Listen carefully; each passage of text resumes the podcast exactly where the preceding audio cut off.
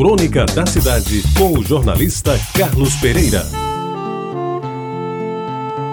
Amigos ouvintes da Reta Bajara, o cinema Jaguaribe ficava na esquina da Capitão José Pessoa com a Vera Cruz, hoje a Derbal Piragibe, e era o mais frequentado do bairro, cujo nome lhe enfeitava o frontispício em grandes letras estilo gótico, em belo alto relevo, trabalho digno de algum artesão pedreiro bom da época.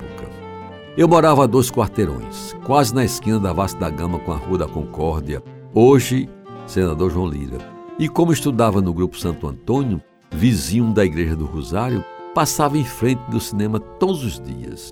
Não podia ignorar, portanto, os cartazes coloridos que anunciavam os filmes da semana. A maioria estrelando famosos atores e atrizes como Kirk Gable, Maureen O'Hara, Rita Hayworth, Randolph Scott, Gary Cooper, Ingrid Bergman, Alan Ladd, afora outros nomes de igual destaque àquela época. Uma vez por semana eu tinha o direito e o dinheiro de ir ao cinema. E o escolhido invariavelmente era o Jaguaribe, preferido porque ficava perto de casa. Também porque, sendo da companhia exibidora de filmes, passava os mesmos filmes do Rex e do Filipeia, ambos no centro da cidade.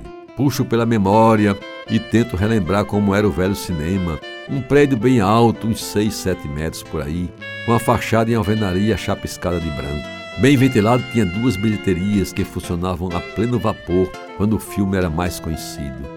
Os cartazes ficavam pendurados nas paredes externas, entre as largas portas que eram abertas par a par ao final das sessões. Tinha mais uma porta larga perto da tela que dava para a lateral da Vera Cruz. Uma tosca escadaria separava a sala de espera do salão auditório e dava acesso ao primeiro andar, que continha um balcão com umas seis filas de cadeiras, além da cabine de projeção, onde duas velhas máquinas rodavam as películas projetando as imagens para a grande tela à vista dos quase 500 lugares disponíveis, cadeiras de madeira tipo poltronas sem nenhum estofamento. O cinema Jaguaribe era um dos poucos da cidade que ainda mantinha a segunda classe. As primeiras 10 ou 12 filas de cadeiras com preço mais baixo, porque a visão dos assistentes era prejudicada pela proximidade da tela. Eu às vezes a frequentava em razão do dinheiro curto. Os dois banheiros no fundo ao lado da tela tinham o inconveniente de permitir aos seus usuários serem vistos por todos, o que às vezes constrangia gentis senhoritas do bairro.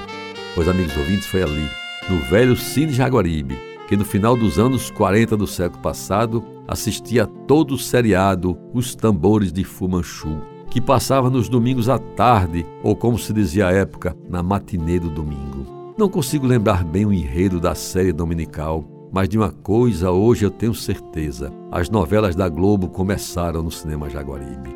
Foi assim com os tambores de Fumanchu.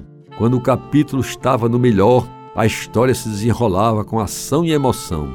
Quando o mocinho parecia inapelavelmente condenado à morte, quando parecia não haver perspectiva de salvar a heroína das garras do vilão, aparecia o indefectível The End que vinha obrigatoriamente, acompanhado de frases, essas sim, que jamais a esqueci.